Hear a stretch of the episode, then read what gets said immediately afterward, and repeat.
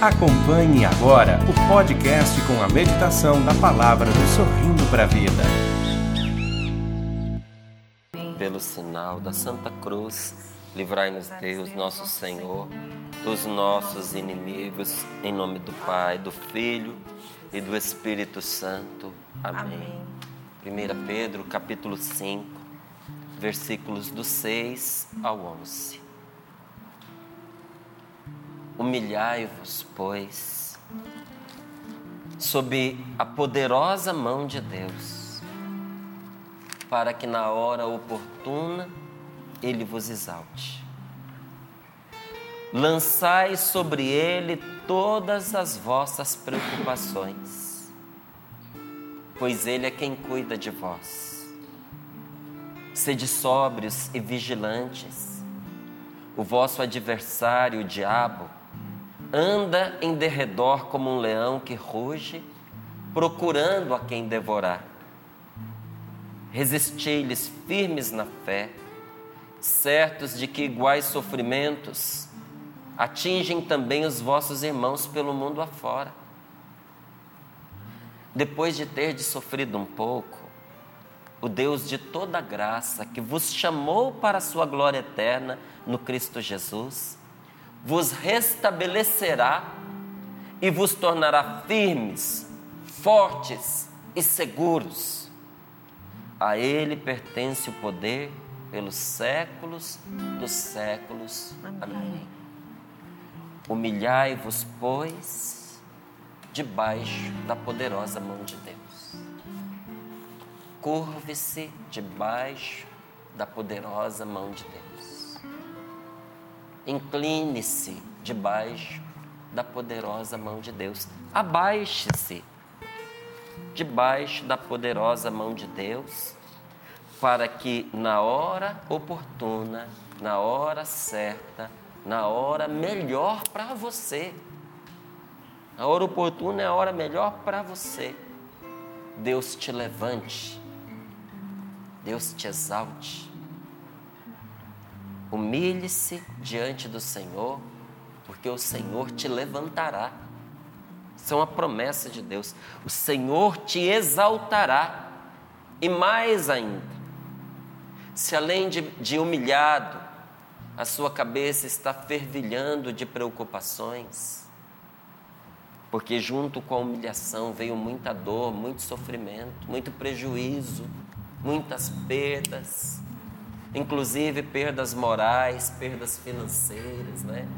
Perdeu sua boa fama, perdeu seu crédito, né? Perdeu a sua boa imagem, perdeu dinheiro. Você perdeu segurança, perdeu tantas coisas e isso encheu você de preocupações. Lançai sobre ele, lançai sobre Deus a vossa preocupação porque é Ele quem cuida de vós. Pegue esta preocupação e jogue em Deus, porque é Ele quem cuida de vós. Sede sóbrios, vigilantes, esteja acordado, seja esperto, porque o vosso adversário, o vosso inimigo, aquele que luta contra vós, não é Deus quem luta contra você é o diabo. Ele anda à sua volta, rodeando você como um leão que ruge, procurando uma oportunidade para lhe devorar. Resistir-lhe firmes na fé. Seja firme, resista, certo de que iguais sofrimentos atingem todos os vossos irmãos pelo mundo afora.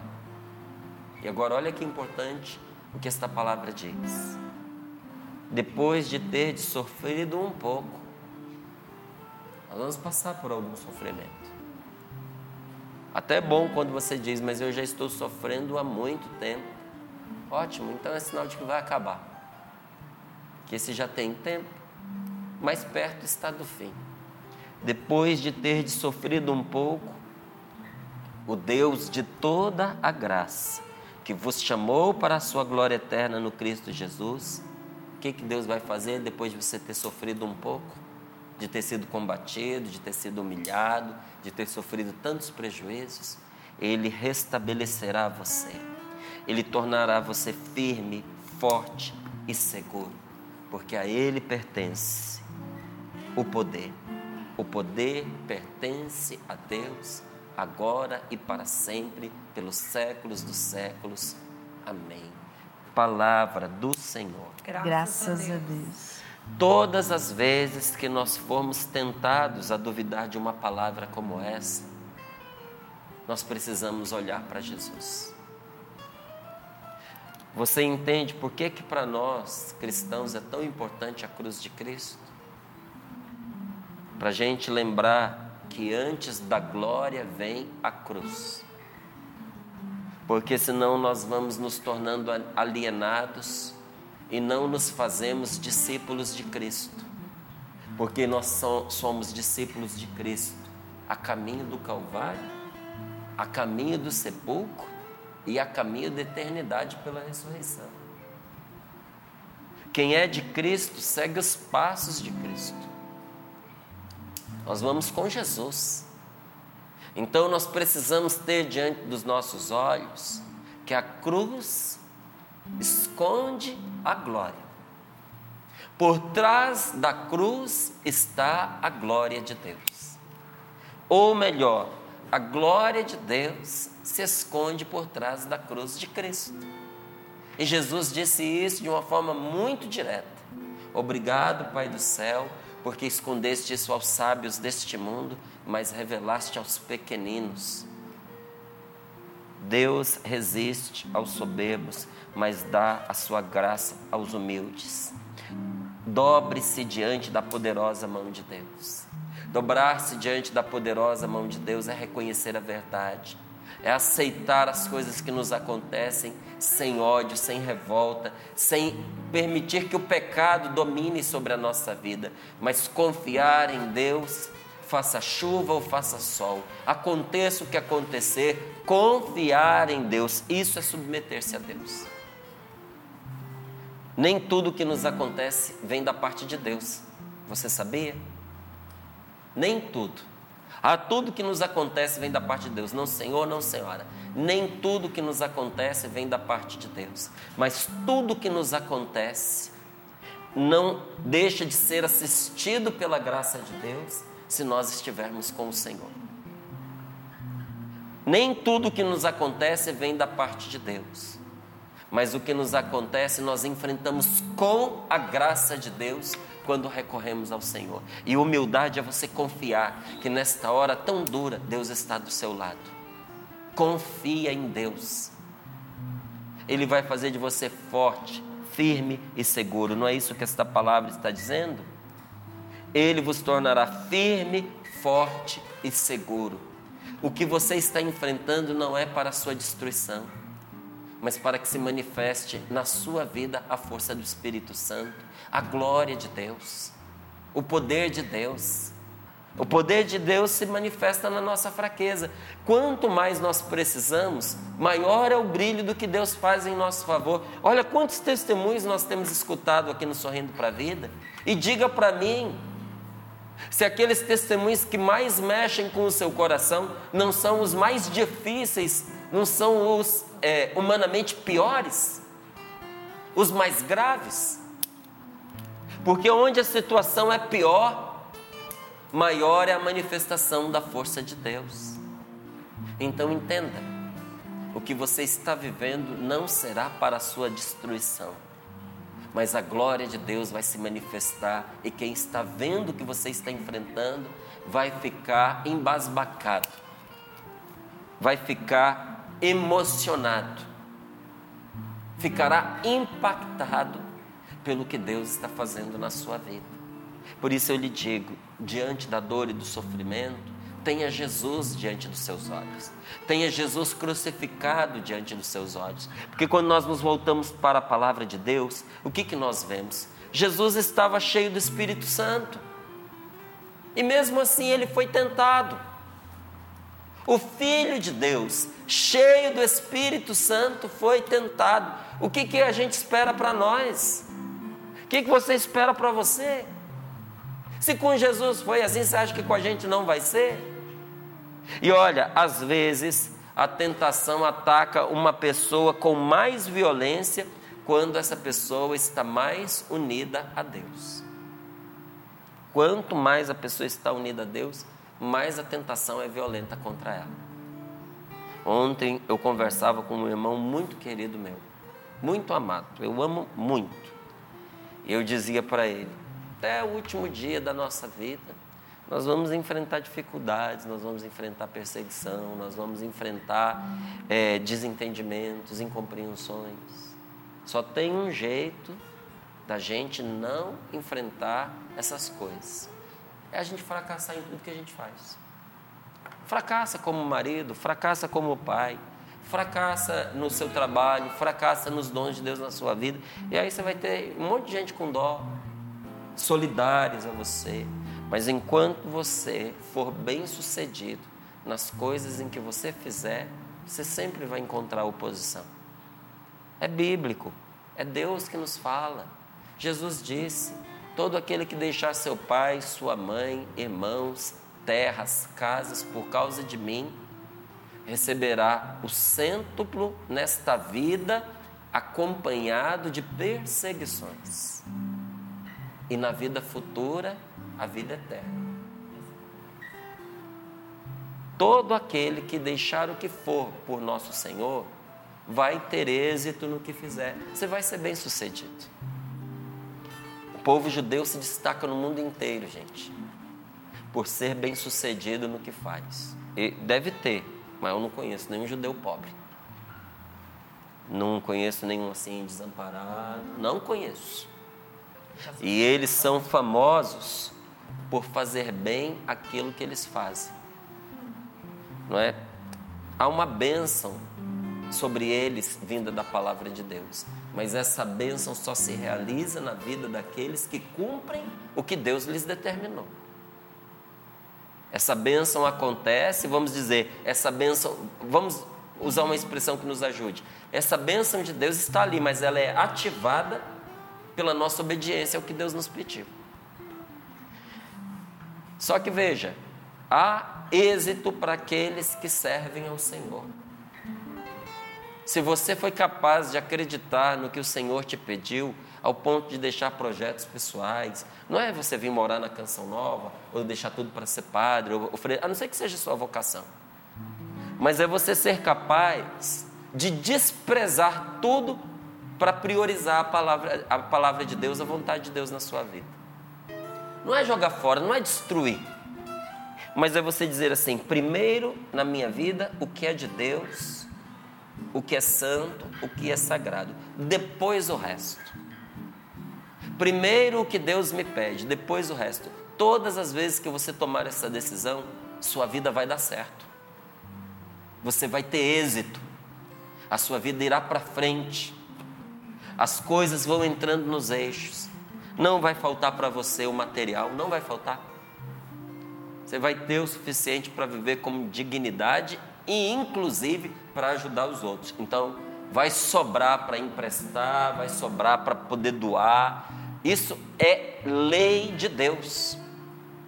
Então, tão certo quanto o ar que você respire, isso acontecerá na sua vida.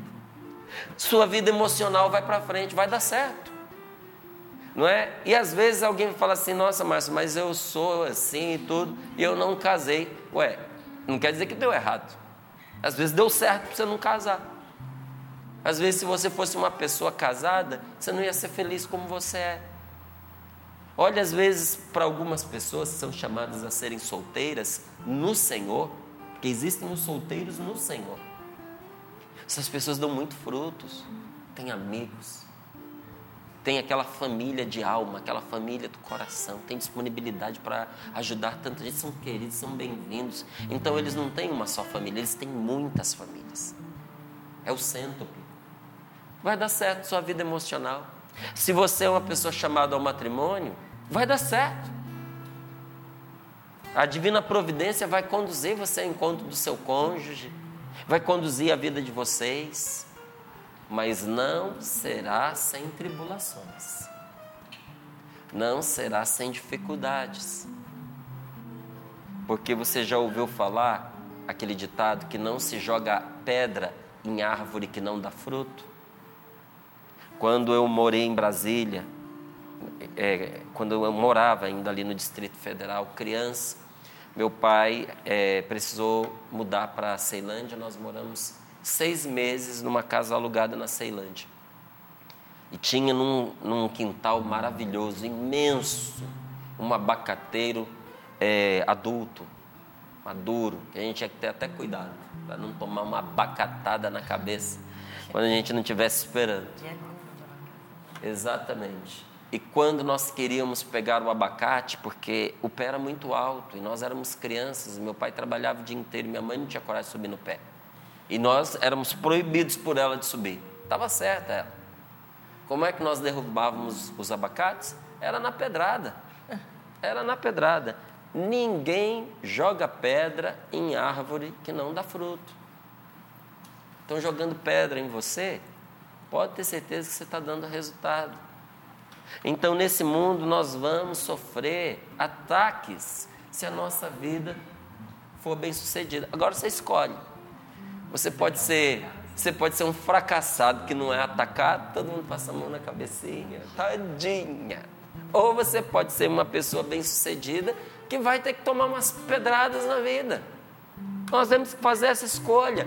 E veja, gente, o diabo ele é covarde mesmo, ele ataca com força uma pessoa que está unida a Deus e quanto mais unida, com mais força ele ataca. Para quê? Para separá-la de Deus.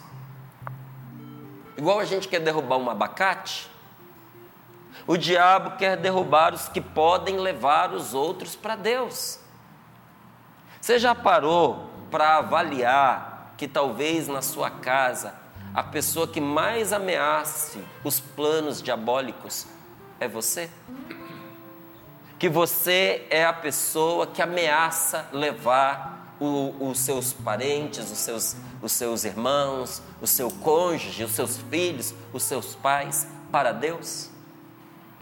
Você já pensou que na sua casa você é a pessoa em questão? Então abra os seus olhos, talvez seja por isso que você tem recebido tantos golpes, porque você está, sem perceber, levando as pessoas da sua casa para Deus. E o mal não se alegra com isso. Veja, o tentador, ele é astuto, ele não poupa ninguém. Aí você talvez diga assim, mas eu sou uma pessoa Márcio, eu, eu, eu comungo todos os dias, eu rezo o Santo Terço, eu sou uma pessoa que eu procuro ter uma vida de oração e eu não tenho trégua. Minha irmã, meu irmão, o demônio levou um apóstolo a dizer que nem conhecia Jesus. O mesmo apóstolo que escreveu isso aqui para nós, Pedro. O diabo fez ele dizer: Não conheço esse homem. Judas comungava da mão de Jesus. Você não lembra aquela passagem em que, sentado com eles, Nosso Senhor molhou lá o pão no vinho e deu a Judas? Judas tomava a Eucaristia, da mão de Jesus, inclusive. E olha, o demônio não o poupou. Por isso, essa palavra está dizendo para nós: nós precisamos, precisamos ter os olhos abertos, nós precisamos ter um espírito atento, porque pessoas com uma grande vocação sofrem também uma grande tentação.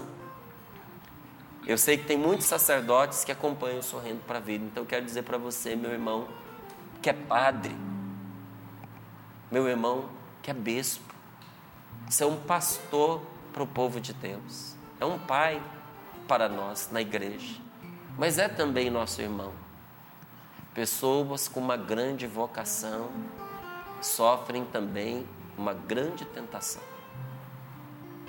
E quer vocação mais bela, mais linda e mais perigosa do que a de bispo? Não tem, não. Me desculpe, mas não tem. Você é padre, sacerdote de Deus, sacerdote do Senhor. Sua vocação, meu querido, é belíssima.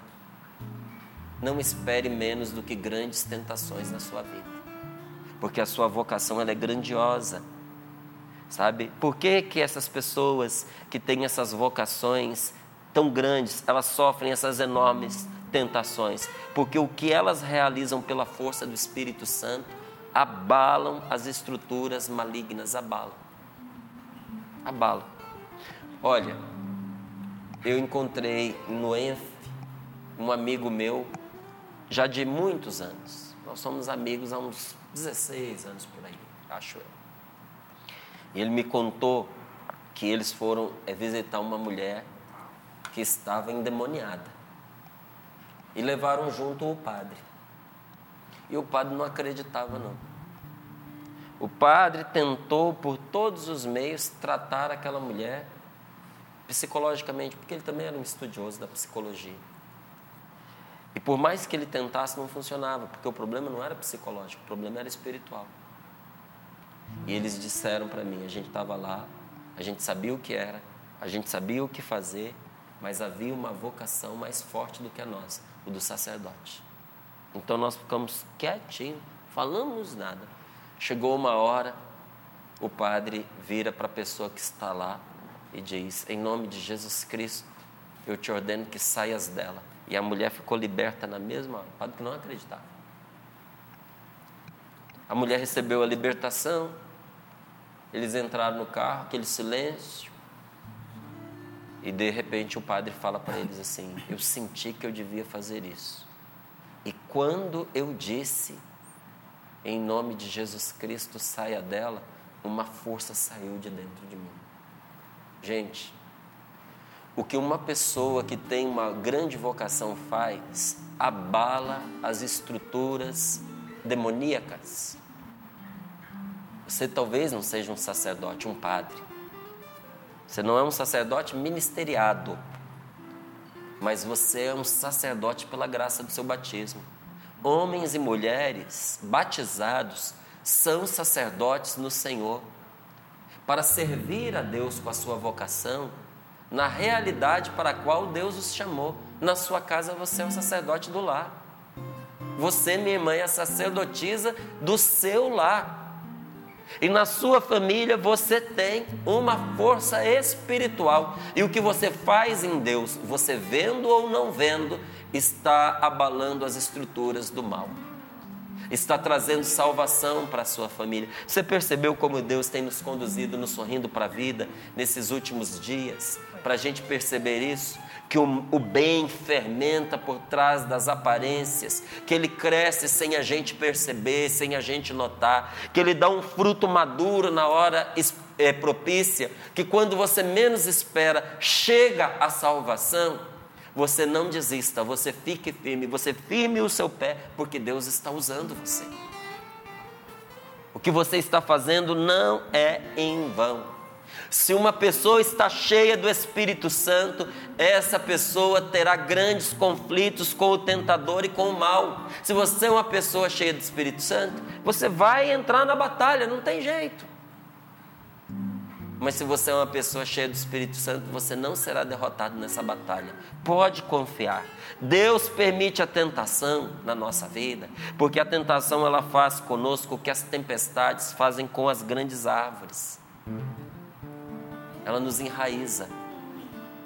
Todas as vezes que você é, contemplar uma grande árvore, você pode imaginar que o que você está vendo para cima do chão tem a mesma medida para baixo do chão, pelo menos. Uma árvore ela cresce tanto para cima quanto para baixo. E inclusive tem umas que são mais espertas ainda. Elas crescem primeiro para baixo para depois crescer para cima. Tem uma plantinha chamada bambu chinês. Bambu chinês, você rega, rega durante anos e você não vê resultado nenhum. De repente ele dispara cresce metros e metros de uma vez. Eu, eu acho que ele chega a coisa de uns quase 50 metros, 25 metros de altura, uma coisa. É muito alto. Muito alto o bambu chinês. Mas para ele atingir essa altura, ele precisa crescer a mesma coisa para baixo. Você entende? Às vezes você pensa que você não está crescendo, as pessoas não notam crescimento em você, Mas o Espírito Santo está dando a você lastro, está dando a você base, ele está te embasando, porque quando chegar a hora do seu crescimento, vai ser rápido e você precisa ter firmeza para não tombar com o crescimento que você tem. Porque muita gente despreparada tombou quando cresceu. Teve gente que não aguentou a glória do próprio ministério.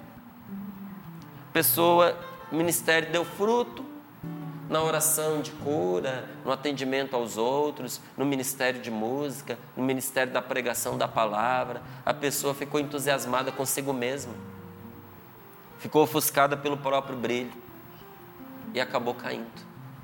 Você já viu isso acontecer? Eu já vi muitas vezes. Você já carregou a vela no escuro diante dos seus próprios olhos? Você fica cego.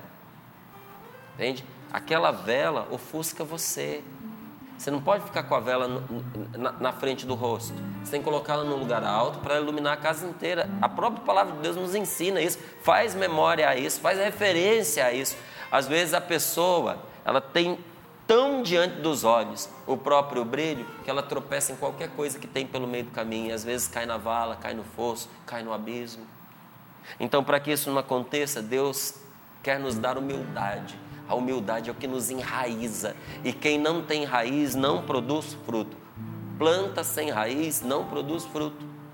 As nossas raízes, elas precisam estar em Deus. E para a gente ter profundidade em Deus, nós precisamos passar pelas tribulações e o sofrimento, porque é o sofrimento que treina a nossa fé. É agora, nessa hora que você está sendo tentado, que você tem a oportunidade de aprofundar a sua fé. Como? Confiando em Deus. Confie em Deus. Você não precisa piorar a dor, piorar o sofrimento, não precisa pedir mais do que a cota que você tem. Apenas isso, diante de tudo que está acontecendo, escolha confiar e você vai sair vitorioso do outro lado e a sua fé vai se enraizar e você diz: Eu passei por tudo isso porque eu confiei em Deus. E quando vier uma outra tribulação maior do que essa que você está passando, porque vem, você terá uma fé mais forte para poder enfrentá-la e você avançará de fé em fé. Por isso que a palavra de Deus nos diz que a pessoa justa, a pessoa santa, o homem de Deus, o homem, a mulher de Deus, o homem de oração, a mulher de oração vive da fé.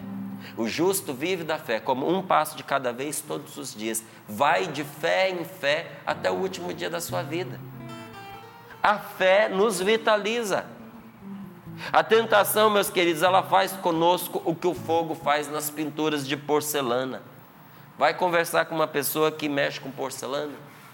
Pergunta para ela como é que faz para poder aquela tinta pegar na porcelana e não sair nunca mais. Você tem que pôr no fogo. A tentação faz com a gente o que o fogo faz nas pinturas de porcelana. O que? Nos fixa em Deus. Veja, Deus é a porcelana, você é a pintura. Quando você entra no fogo da tribulação, da tentação, Deus entra com você. E aquele fogo que você passa junto com Deus, porque precisa ser junto com Deus. Tinta no fogo só queima. Mas quando você põe na porcelana, acontece um milagre. Você sozinho no fogo, você só vai se queimar. Mas com Deus, sabe o que vai acontecer? Um milagre.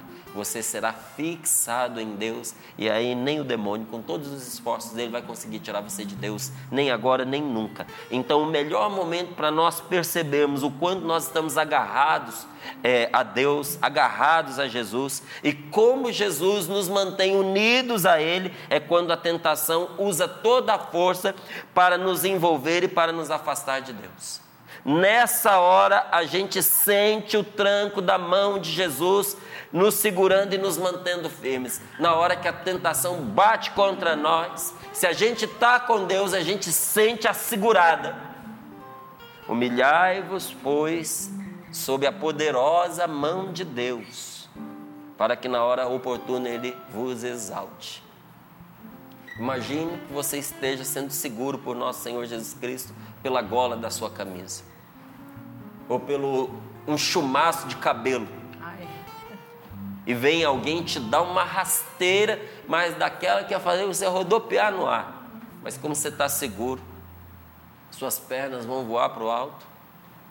Você vai sentir a dor da rasteira e vai sentir o tranco do puxão. Mas quando você perceber, você vai continuar de pé, porque você estava seguro desde o início. A dor vai passar, o sofrimento vai passar, mas fica quem é, quem é de Deus e Deus. Só permanece Deus e quem é de Deus. Se você é de Deus, você não tem o que temer. Por isso que o Salmo diz: Eu confio no Senhor do que eu terei medo.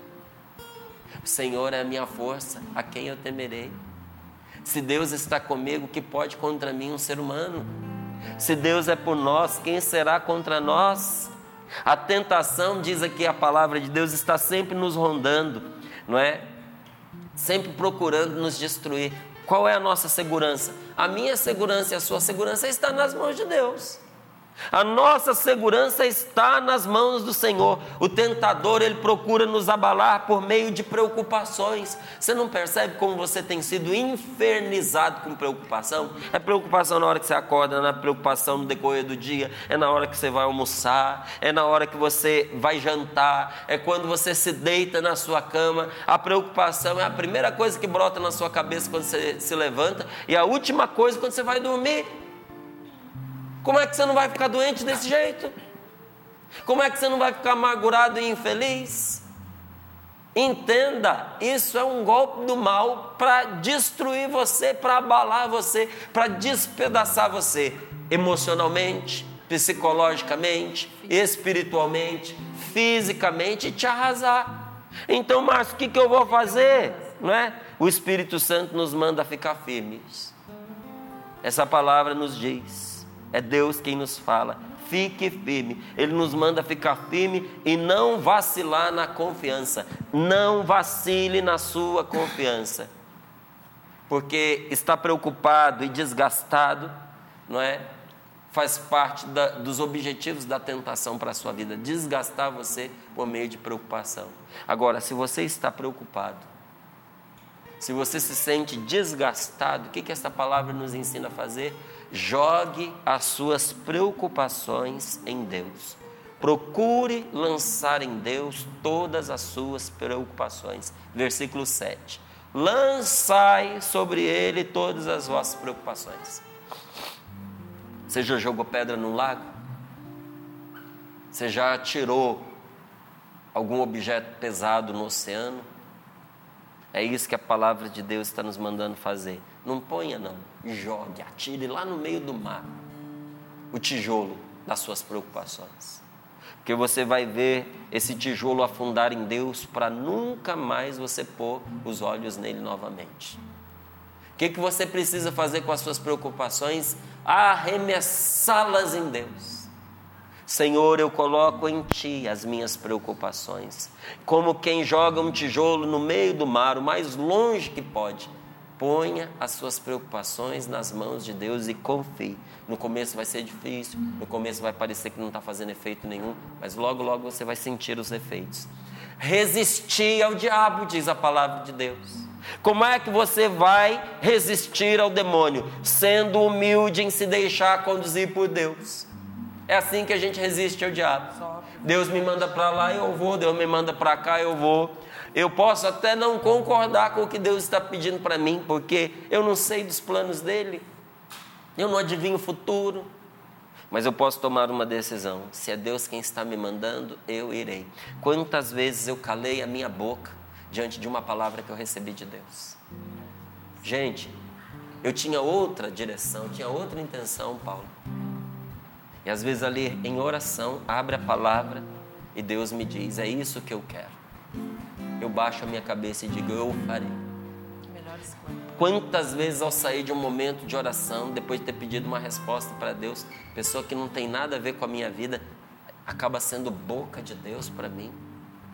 Eu digo: É, não era o que eu esperava ouvir, mas é o que Deus tem para mim. Eu obedecerei. Isso é humildade. Humildade é você curvar a cabeça diante de alguém que está mais certo que você e que é maior que você. Como é que Deus conduz a gente? Você já se perguntou?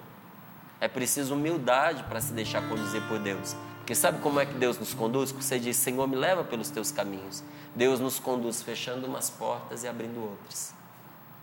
Então, quem quer ser conduzido por Deus, precisa estar preparado para tomar umas portas na cara. Você está preparado para tomar umas portas na cara? Ou você está pronto para se revoltar diante da primeira porta que se fecha? A pessoa reza, aí ela diz: Nossa, eu rezei e as portas estão se fechando para mim. Ué, você pediu a Deus para te conduzir. Se a porta errada ficar aberta, você vai entrar por ela. Porta fechada também é resposta de Deus. O relacionamento que terminou também é resposta de Deus. Esse emprego que você perdeu também é resposta de Deus. Avança com confiança, porque você ainda não chegou aonde Deus quer te levar. Não é? É assim que ele vai cuidando da gente. Agora, o que, que acontece com o rebelde? Ele se recusa a entrar pela porta que Deus abriu. Porque ele está muito emburradinho com a primeira que foi fechada. Estou né? magoado. Eu rezei e ele fechou a porta. Agora eu não vou. Você não entra na graça. Era isso que eu queria. Não é?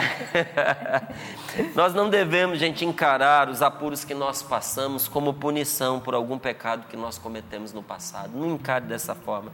Às vezes esses apuros vêm para nos pôr à prova, vêm para nos apurar, nos tornar mais puro, porque são graças, pra, a gente precisa ser apurado para receber aquelas graças que são fora do comum, que são extraordinárias. Uma joia para resplandecer, ela precisa ser purificada, ela precisa ser apurada. Ouro que não foi apurado não tem muito valor. A joia para ser apurada, é, para ser valiosa, ela tem que ser apurada, isso custa para ela. Ela tem que ser lustrada e isso custa para ela e é no atrito da lixa e da escova que a aliança recupera o brilho. O dia que você tiver com a sua aliançazinha de casado, feiozinha, você vai levar ela lá no Ourives para ele dar um trato nela para você, ele vai meter nela a lixa e vai levar ela ao polimento. Você pode olhar que ele não deixa o dedo dele tocar ali, porque dói, machuca. Deus dá um polimento nas pessoas que ele quer usar com mais precisão. As joias mais valiosas para Deus são as mais apuradas e as mais polidas. Não pense que é castigo de Deus, não. Deus está cuidando de você. Ele ama você. Ama você, viu? Ama você. Você acompanhou mais um podcast CançãoNova.com.